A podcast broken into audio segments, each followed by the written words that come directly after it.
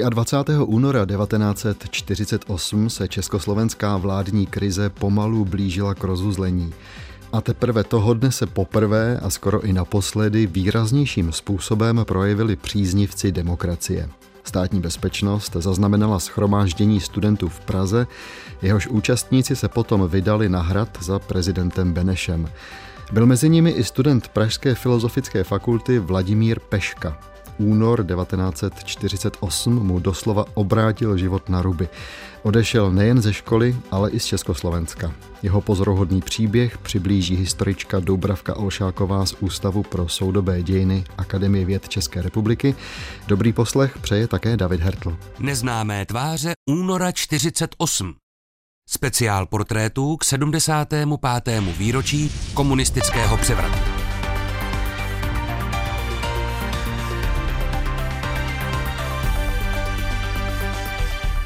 A jsem moc rád, že mohu Doubravku Olšákovou zase po čase přivítat ve studiu. Doubravko, přeju hezký den. Dobrý den. Měli bychom možná začít, jak to v našich pořadech děláme, nějakým vypsáním toho života běhu Vladimíra Pešky, ale my to dneska vezmeme, nechci říct úplně od konce, ale řekněme od takového téměř závěru. Vy jste se přece s Vladimírem Peškou ve Francii ještě potkala. Kdy to bylo? Za jakých okolností? Já jsem se s Vladimírem Peškou potkala v roce 2001, tuším. A bylo to za zvláštních okolností. Já jsem přijížděla do Francie na svou první stáž a tam jsem potkala starého pána, který mě vzal na kafe a koupil mi bagetu v nejbližší bageterii a potom vyprávěl o tom, jak je taky z Československa a jak v únoru 48 utekl a já jsem vůbec nevěděla, kdo to je. Teprve potom zpětně jsem si uvědomila na základě upozornění mého profesora, že se jednalo o významnou osobnost, která vlastně od těch 50. let až do konce tisíciletí utvářela podobu česko-francouzských vztahů. Ten rozhovor udělal na vás nějaký zvláštní dojem? Byl to rozhovor s člověkem, který měl k Československu velmi osobitý vztah a já bych to charakterizovala tak, že se jednalo o vztah typický pro generaci exulantů z roku 1948. Oni Československo bez zesporu milovali, ale na druhou stranu mu nemohli odpustit to, že museli na více než 50 let svou rodnou zem opustit a například, když jsme se bavili o tom, jestli se chce vrátit do Československa, tak pan Peška prohlásil, že Československo mu pas vzalo a on si počká, až mu ho jednou vrátí. On sám o nic žádat nebude. Možná ty příběhy z roku 1948 nám objasní, proč takovýhle pocit nebo proč takovéhle rozhodnutí Vladimír Peška učinil. Narodil se v září roku 1920 v Horních Otaslavicích, to je asi na půl cesty z Vyškova do Prostějova a maturoval v červnu 1940 v Prostějově na gymnáziu. To je válečná maturita, logicky se tedy nabízí otázka, co potom mohl dělat. Po maturitě v tom válečném období zůstává na Moravě a působí jako profesor na střední odborné škole hospodářské v Prostějově, ale zároveň vlastně udělá velmi zajímavou kariéru velmi mladý v Horních Otaslavicích u Prostějova, kde působí jako starosta. V té vesnici, kde se narodil. Tak v té vesnici, kde se narodil, to je přesně zajímavé. tak. On se po válce zapsal na filologii, filozofii a komparativní literaturu na Filozofické fakultě Univerzity Karlovy. Popisovat celé to tříleté poválečné období, to by nám asi zabralo hodně času. Zkrátka nebyla to taková ta normální demokracie, jak bychom si ji dnes představili. Pojďme se tedy dostat až do června roku 1947, kdy rektorem univerzity se stal doktor Karel English, profesor národního hospodářství. Pro nás bude důležité, že tahle volba, řekněme, rozladila, je to to správné slovo, československé komunisty? Ona je rozladila velmi právem, protože Karel English bez zesporu nebyl stoupencem komunistické strany a komunismu vůbec, ale musíme si taky uvědomit, že vlastně v té době komunisté ztratili ministerstvo školství a národní osvěty, protože v té době Zdeněk Nejedlý nebyl ministrem školství. Ten působil v té funkci v letech 1945 až 1946 a potom znovu až od 25. února 1948 do roku 1953. To krátké intermeco, o kterém mluvíme, tak tam působil jako minister školství Jaroslav Stránský v letech 1946 až 1948. A proč to bylo důležité pro pochopení toho kontextu? Komunisté si byli velmi dobře vědomi, jak radikální potenciál představuje studentstvo. A z toho důvodu vlastně Václav Kopecký, minister informací, cíleně útočil na vysoké školy, aby radikalizoval studentstvo, aby vlastně docházelo k nějaké akci a aby komunisté ten vliv, který by jinak byli schopni udržet skrze ministra školství, nějakým způsobem kompenzovali. Tahle situace skutečně vedla až k vyhrocení celé studentské politiky, která se rozštěpila a která potom v roce 1948 sehrála velmi důležitou roli. Vy jste schromáždila některé z těch výroků Václava Kopeckého po té, co se Karel English stal rektorem univerzity. Tady si čtu třeba, že Kopecký řekl, musíme se nyní snažit, aby možnost studií byla zajištěna především lidem, kteří mají kladný poměr k režimu a k novému řádu nebo vysoké školy nedávají ani takové vzdělání, jaké získá dělník, když si přečte komunistické noviny.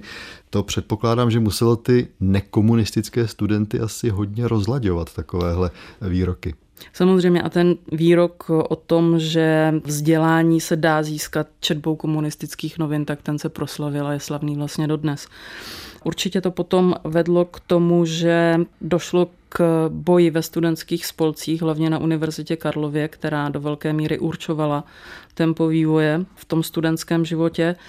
A v roce 1948 působil na Univerzitě Karlově největší spolek, kterým byl spolek českých právníků Všehrt, kterému rozhodně nedominovala komunistická myšlenka.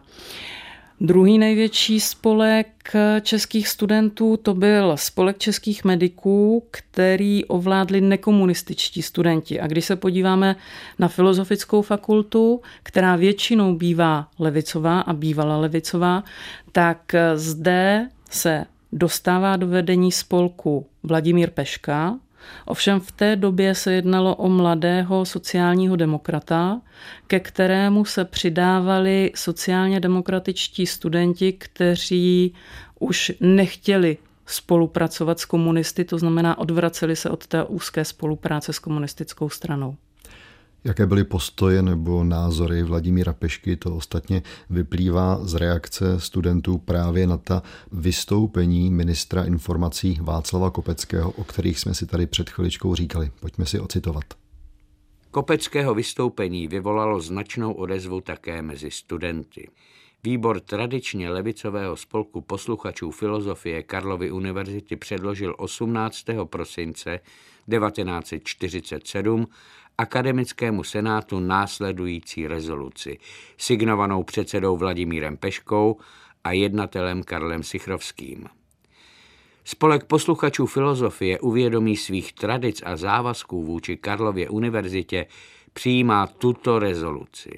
Za prvé, odsuzujeme výroky ministra informací Václava Kopeckého, které pronesl na veřejné schůzi pořádané komunistickou sekcí Vysoké školy politické a správní dne 3. prosince 1947 na adresu profesorského sboru Karlovy univerzity a jeho magnificence rektora Karlovy univerzity doktora Karla Englishe.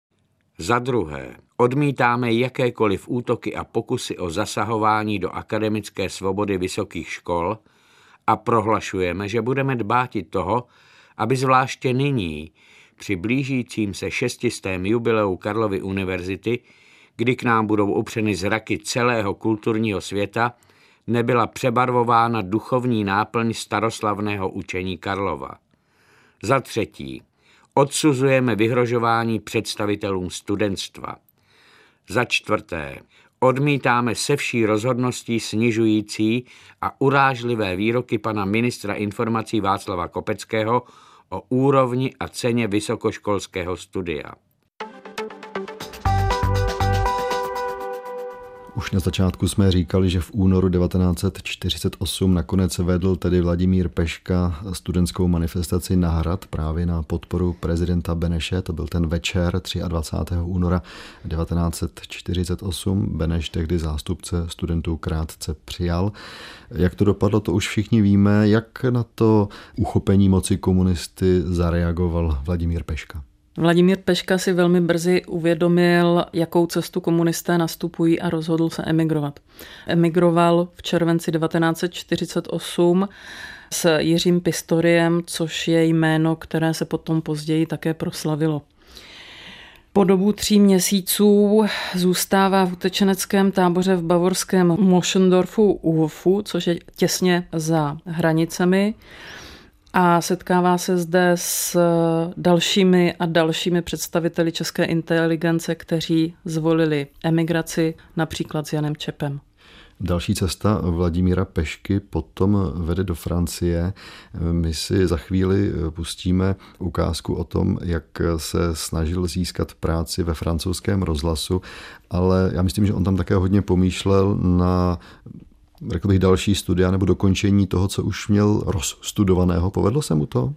Povedlo se mu to, on se potom z toho německého utečeneckého tábora dostává do Francie na pozvání profesora Štrasburské univerzity George Strany a dostává se až do Paříže, kde se zapisuje na literární komparatistiku, německou literaturu a estetiku u v té době velmi známého vědce Charlesa Dedena. Eh, vy už jste říkala, že se Vladimír Peška v jednom z těch utečeneckých lágrů seznámil s Janem Čepem, což samozřejmě bylo velké jméno české literatury té doby. Jan Čep měl v Paříži, řekněme, šanci začít eh, o něco lépe než Vladimír Peška.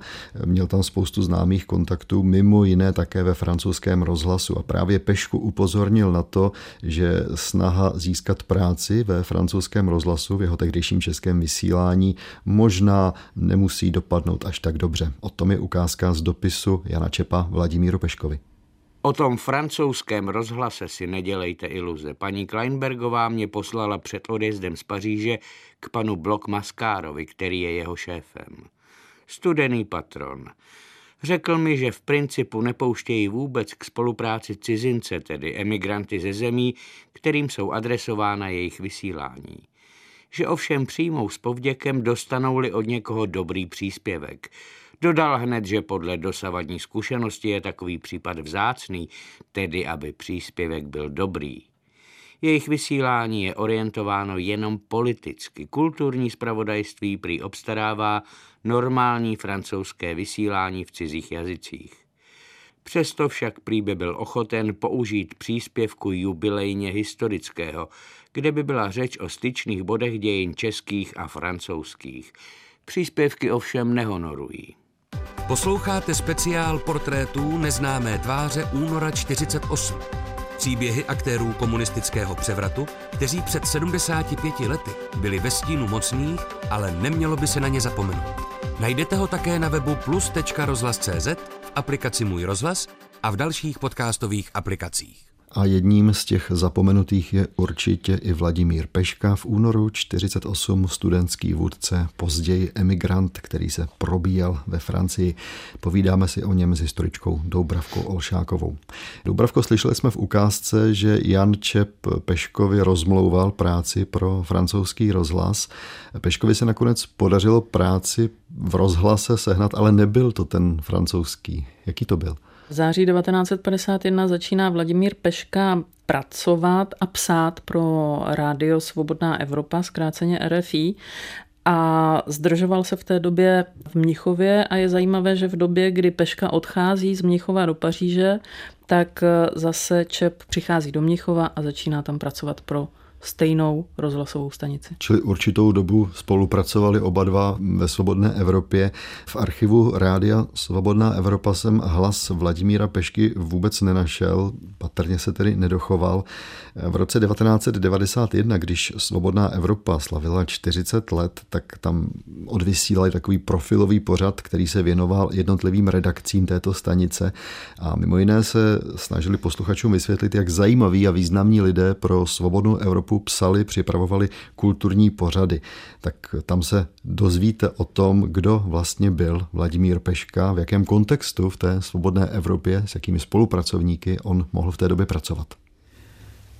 Kulturní redakci Svobodné Evropy vytvořili doktor Petr Demec, Vladimír Peška, Ladislav Matějka, doktor Imrich Kružliak.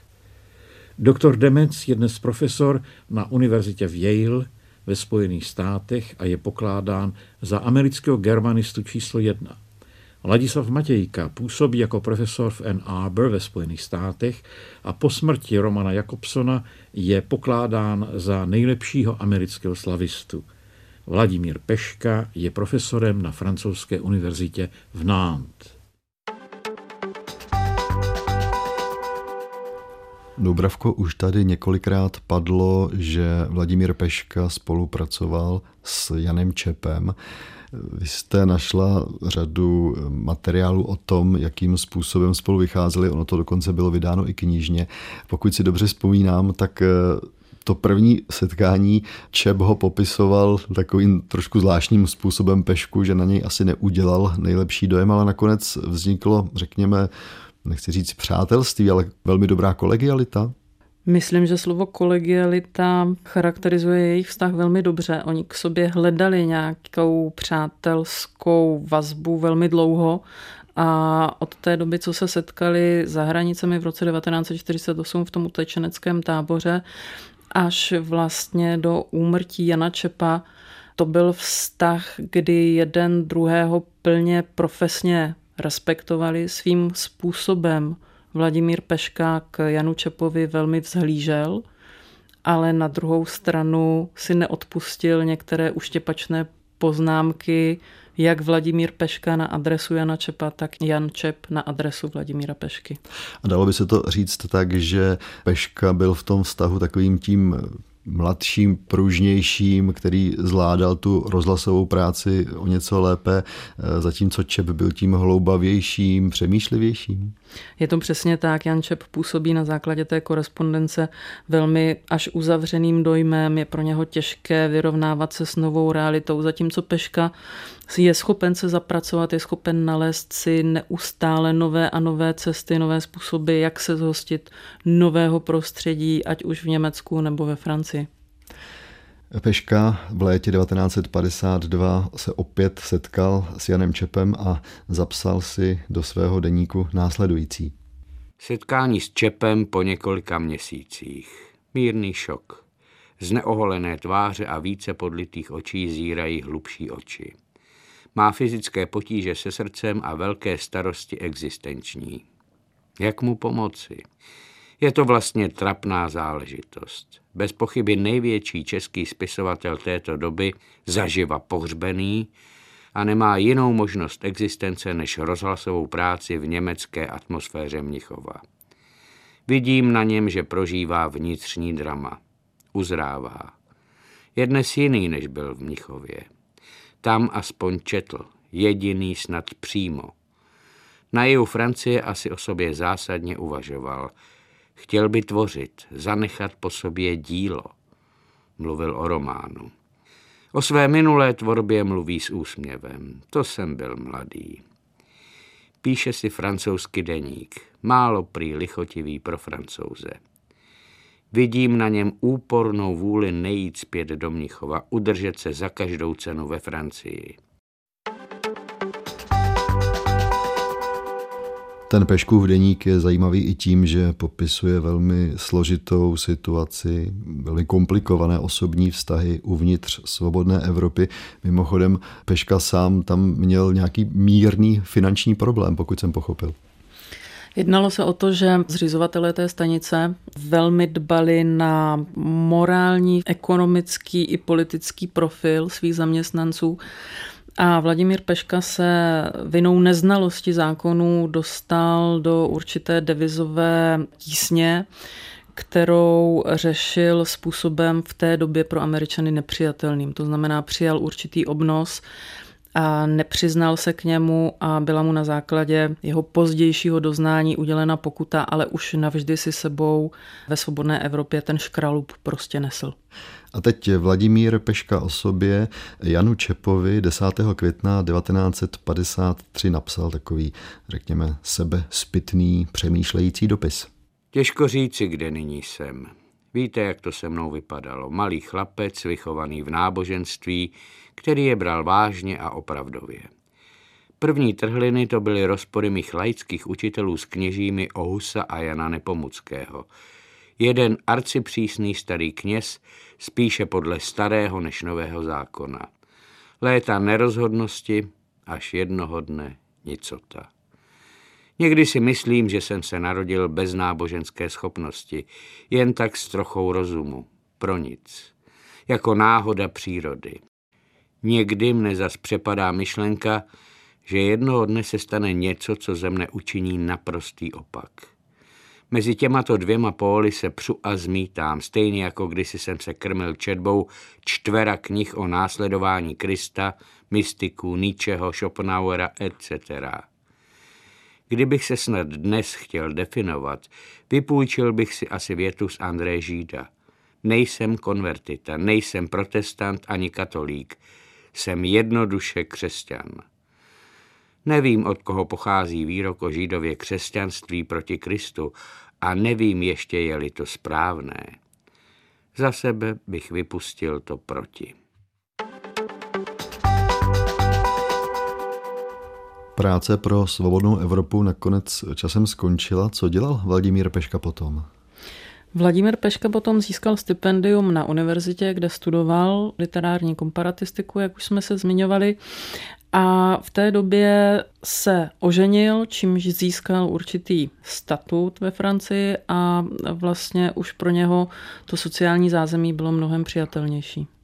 Ostatně tomuhle se věnuje i ta naše dnešní poslední ukázka.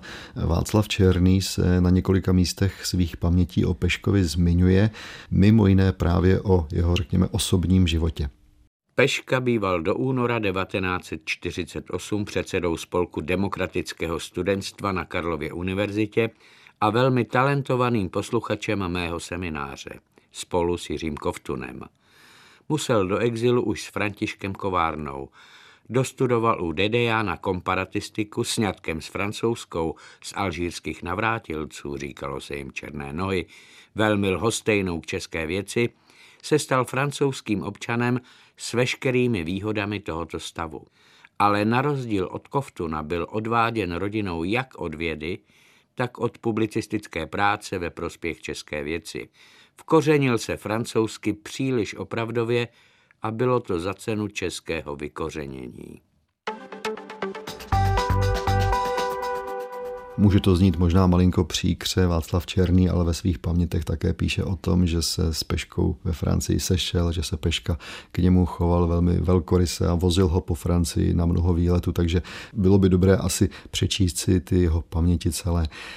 Máme před sebou ještě 60., 70., 80., 90. léta. Už jsme ale na konci pořadu jenom ve stručnosti, čím se tedy Vladimír Peška ve Francii živil. Vladimír Peška nakonec doktorát z literární komparatistiky nedokončil. Přesto zůstává v akademickém prostředí, působí jako pedagog na Ústavu slovanských studií, vyučuje českou literaturu, na Ústavu východních studií a civilizací Inalko, což je velmi slavná škola v Paříži, a to až do roku 1993. Když se podíváme na jeho akademické a literární ambice, tak ty skutečně zůstaly zapomenuty a Vladimír Peška se zapsal do francouzského akademického prostředí především svými aktivitami. To znamená svou organizační pílí, tím, jak dokázal lidi natchnout, tím, jak dokázal eh, lidi stmelovat a propojovat. Říká Dubravka Olšáková. Já na závěr dodám, že Vladimír Peška zemřel 9. října 2002 v Paříži. Bylo mu 82 let. Dubravko, díky, že jste dnes přišla do studia. Naschledanou. Děkuji za pozvání. Ukázky přečetl David Schneider, technicky spolupracovali mistři zvuku Ladislav Čurda a Valerie Racmanová a loučí se i David Hertl.